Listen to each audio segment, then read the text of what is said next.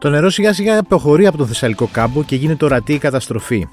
Τι ακολουθεί μια πλημμύρα και πότε αλήθεια θα καταφέρουν οι άνθρωποι εκεί να ξαναβρούν την καθημερινότητά τους; Είμαι ο Σταύρος Διοσκουρίδης και ακούτε το Explainer, το podcast του News 24 Κάντε γραφή για να μας βρίσκετε στο Spotify, Stable και Google Podcast. Μαζί μας σήμερα είναι ο ρεπόρτερ του News 24 είναι ο Μάνος Φραγκιουδάκης, βρίσκεται αυτή τη στιγμή στην περιοχή της Λάρισας, έχει επισκεφθεί και ε, τα πλημμυρισμένα χωριά γύρω από την, ε, γύρω από την Καρδίτσα ε, στο Θεσσαλικό κάμπο και γενικώς καλύπτει για το News 24 όλο αυτό το τραγικό γεγονός που συνέβη στο Θεσσαλικό κάμπο.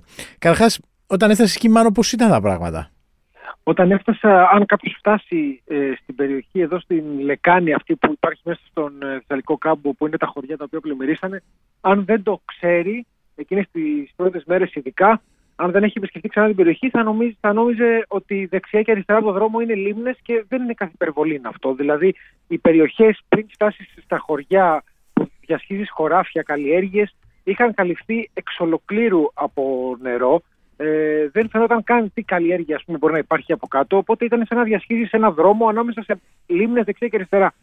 Όταν πλέον φτάνουμε, έφτασα στον Παλαμά και τα, αλλά και τα γυροχωριά, ε, εκεί αρχίζεις να καταλαβαίνεις την ε, ζημιά που έχει δημιουργηθεί στα σπίτια και στους ανθρώπους.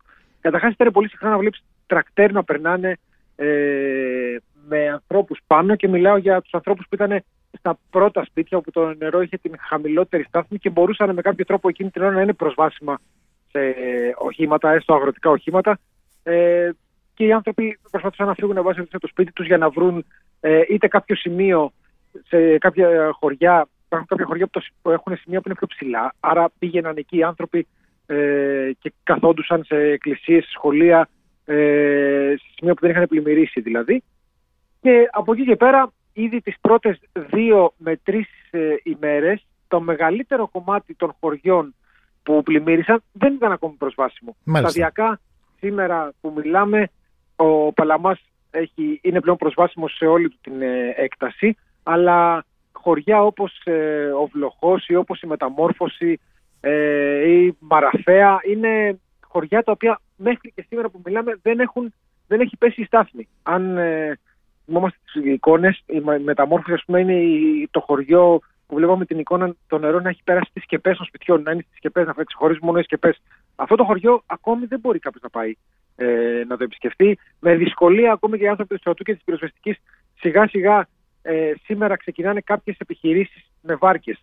Ε, και όσοι έχουν φύγει από εκεί έχουν φύγει μόνο με ελικόπτερα. Μάλιστα.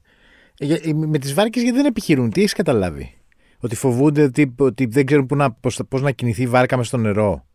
Με τις βάρκες υπήρχαν ε, διάφορες δυσκολίες. Ε, καταρχάς σε, σε χωριά όπως ο Παλαμάς ήταν αρκετά επικίνδυνο για βάρκες που έχουν καρίνα, το οποίο υπήρξε μια δυσκολία στην αρχή, γιατί δεν ξέρεις σε ποια σημεία το βάθος μπορεί σε κάποιο σημείο να είναι αρκετά μεγάλο, σε κάποια σημεία που υπάρχουν τα πεζοδρόμια και όλα αυτά να είναι, να είναι πιο ρηχό και να δημιουργήσει πρόβλημα εννοώ με τις βάρκες. Ε, ναι δημιουργήθηκε δηλαδή με κάποιες. Συνεπώς, σε αυτές τις περιπτώσεις συνήθως χρειάζονται φουσκωτά, φουσκωτές βάρκες και όχι βάρκες με καρίνα από κάτω. Ε, γιατί, ξαναλέω, είναι ανισόπεδα τα εδάφη. Αλλού μπορεί να ξεκινήσει από κάπου και να έχει 2 μέτρα βάθος, σε σημεία που ήταν πολύ ψηλό το νερό ή 1,5 μέτρο, και ξαφνικά να γινόταν 20 πόντους και μετά από λίγο να ξαναπηγαίνει. Ε, είναι μια, υπάρχει δυσκολία ακόμα και στην επιχείρηση με τις ε, με τις βάρκες. Σίγουρα πάντως αυτό που όλοι συνομολογούν εδώ και οι κάτοικοι εννοώ, είναι ότι αρχικά υπήρξε τεράστια, τεράστια ολιγορία. Δηλαδή πέρασαν τουλάχιστον 12 ώρες μέχρι να δουν τις πρώτες βάρκες ή τα πρώτα ελικόπτερα να φτάνουν στα, στα χωριά αυτά. Δεν ξέραν πώς να τα προσεγγίσουν. Ποια, είναι, ε, ποια είναι η θεωρία που... Η, η, εικόνα που υπάρχει είναι ότι υπήρξε ένα λαλούμ κεντρικά και εννοώ στην, ε, στην Αθήνα στην πολιτική προστασία. Ε, δηλαδή ποιος πάει; Ε, για το, για το πώς θα γίνει η επιχείρηση, για το, πώς, ε, για το τι χρειάζεται. Δηλαδή δεν υπήρχε εικόνα ε, για το τι έχει συμβεί σε εκείνα τα χωριά. Ε, από εκεί και πέρα μετά είναι κάτι που περισσότερο εμπειρικά καταλαβαίνουμε ότι σε τέτοιες καταστάσεις, το ίδιο, το, το ίδιο ισχύει και για πυρκαγιές, σε τέτοιες καταστάσεις ε, έρχονται πυροσβέστες, έρχεται ο στρατός, έρχονται διάφοροι άνθρωποι από άλλες περιοχές. Αν δεν υπάρχει η καθοδήγηση από ντόπιους εννοώ από κάποιον που ξέρει την περιοχή, είναι πάντα δύσκολο. Το ίδιο συμβαίνει, ξαναλέω, και σε φωτιές σε δάση, ε, ε, σε κατοικημένες περιοχές όπως παράδειγμα στη Ρόδο. Δεν γίνεται. Λέμε ότι έχει πάει πολύ δύναμη. Η πολύ δύναμη, αν δεν έχει μια, ένα ντόπιο να του πει ότι από εδώ είναι ο τάδε δρόμος, από εδώ είναι εκείνο το πράγμα, δεν είναι εύκολο να επιχειρήσει. Δεν, δεν πάει στα τυφλά εύκολα κάποιος. Μάλιστα. Τώρα, επειδή είπες ο Παλαμά ότι είναι προσβάσιμος, είναι προσβάσιμος δηλαδή μπορούμε να πάμε με ένα γιο και να περάσουμε από όλο το χωριό; Ή χρειάζεται... Σήμερα που μιλάμε πλέον είναι. Ναι. ναι. Σήμερα που μιλάμε μπορεί να φτάσει κάποιος με γιο ταχύ. Εντάξει, υπάρχει, θα αντιμετωπίσει δυσκολία πιθανότατα σε περιφερειακούς δρόμους φτάνοντας δηλαδή προς τον Παλαμά. Ε, γίνονται κάποιες παρακάμψεις βέβαια από την ε, τροχέα.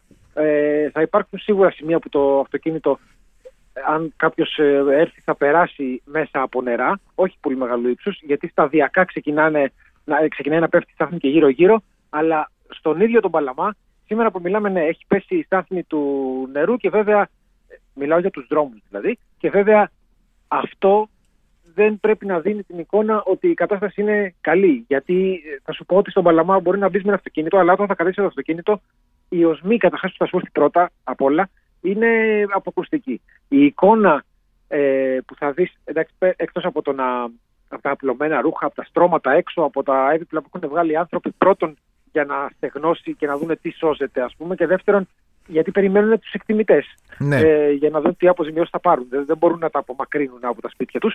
Ε, είναι, είναι το πρώτο πράγμα που θα δει κάποιος.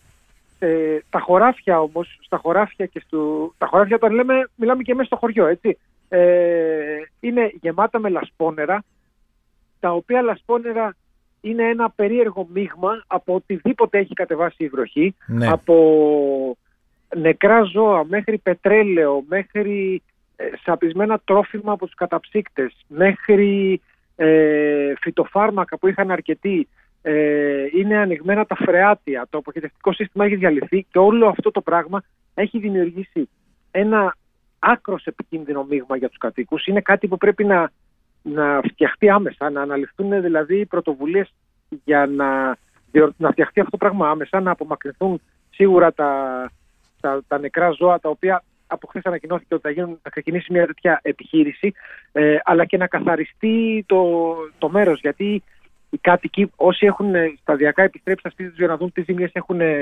έχουν συμβεί, είναι εκεί όλη την ημέρα, προσπαθούν να κάνουν κάποιες εργασίες. Ελάχιστοι από αυτούς έχουν ε, μέτρα προστασίας. Θέλω να σου ναι. πω ότι ε, το πρωί που ήμουν στον Παλαμά δεν νομίζω ότι κυκλοφορείς άνετα χωρίς μάσκα πλέον. Ναι. Δηλαδή μετά τη δεύτερη τρίτη μέρα το να κυκλοφορήσεις χωρίς μάσκα, εγώ το κρίνω ιδιαίτερα επικίνδυνο. Μα και οι ειδικοί λένε ότι είναι, και να, να μπεις μέσα στα νερά. Δηλαδή και τα νερά είναι και σε αυλές σπιτιών. Ναι.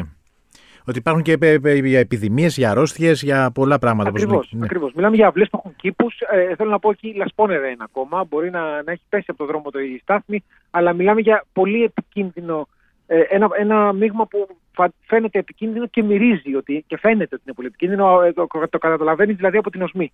Άρα μιλάμε ότι για να ξαναέρθει η ζωή σε ένα σημείο που να πλησιάζει αυτό που ήταν παλιά, όχι δε, δε, φαντάζομαι δεν θα είναι ποτέ το ίδιο, είναι, χρειάζεται πολύ καιρό ακόμα. Ε, χρειάζεται πολύς καιρός ακόμη. Ε, υπάρχουν κάποιες ε, αναφορές ότι σε μερικές εβδομάδες θα μπορεί να ξεκινήσει να μοιάζει με κανονικότητα λίγο κάπως αν έχει, εννοώ, αν έχει επιστρέψει το ρεύμα και το, η υδροδότηση που δεν έχουν επιστρέψει σήμερα που μιλάμε. Αλλά αν θέλεις την δική μου άποψη είναι μιλάμε λίγο σε εργαστηριακές συνθήκες ότι σε μερικές εβδομάδες θα έχουν επιστρέψει γιατί το πολύ απλό σενάριο να ξαναβρέξει, δεν μιλάω για να γίνει κάτι τέτοιο όπως έγινε, αλλά να ξαναβρέξει την επόμενη ναι. εβδομάδα ή μέσα στις επόμενες μέρες. Καταλαβαίνουμε ότι αυτά τα πράγματα δεν, δεν θα έχουν φύγει, θα επιβαρυνθεί ξανά το, το μέρος. Δηλαδή δεν ξέρω πόσο, πόσο καιρό θα πάρει. Και φυσικά το να επιστρέψει σε μια κανονικότητα είναι κάτι πολύ σχετικό για τους καλλιεργητές που σίγουρα χάσανε τη φετινή τους χρονιά. Από το κυρίως βαμβάκι έχουν ναι. οι άνθρωποι εκεί. Ε, ναι, για να ξαναγίνουν τα χωράφια, χωράφια. Που θα ναι. Τώρα, στη Λάρισα αυτή τη στιγμή ε, ακόμα κινδυνεύουν από τον ποινιό; Στη Λάρισα, ναι, υπάρχει διάχυτος ο κίνδυνος ε, ακόμη για τον ποινιό. Είναι πάρα πολύ ψηλά η στάθμη του νερού. Μιλάμε και για τις δύο περιοχές που είναι αρκετά. Ε, μάλλον που έχουν ήδη πλημμυρίσει εδώ και μέρες, εκεί στον Άγιο Θωμά, αλλά και στη Γιάννουλη. Ε, πριν από λίγη ώρα ήμουν εκεί. Είναι ακόμη πλημμυρισμένα. Είναι άνθρωποι σε μπαλκόνια, σε σπίτια που δεν κατεβαίνουν, δεν κινδυνεύουν, αλλά δεν κατεβαίνουν, δεν έχουν ρεύμα.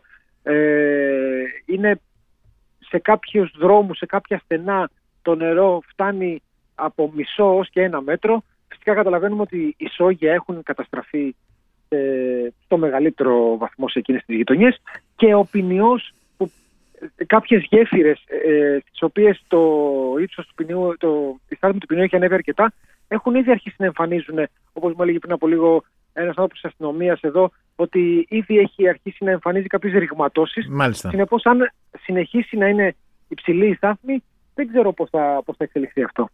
Μάλιστα. Και μιλάμε για περιοχές, για να μην παρεξηγηθούμε, είναι μεν σαν, σαν προάστια, συνοικίες δηλαδή της Λάρισας, αλλά ε, μιλάμε για απόσταση περίπου ε, 6 με 7 λεπτά από το κέντρο της Λάρισας. Δηλαδή δεν είναι κάτι έξω από την πόλη. Δεν είναι χωριά απ' έξω, είναι μέσα στην πόλη στην ουσία, ναι. Ακριβώς. Ακριβώς. Μάλιστα. Μάνο, διαβάζουμε τώρα τα ρεπορτάζ σου στο News 24 Ευχαριστώ πολύ. Εγώ ευχαριστώ. Ήταν ο Μάνος Φραγκιουδάκης, ρεπόρτερ του News 24 και απεσταλμένος στην περιοχή της Καρδίτσας και της Λάρισας. Στον ήχο ο Γιάννης Βασιλιάδης, ακούτε το Explainer, το podcast του News 24 στο Spotify, στα Apple και Google Podcast.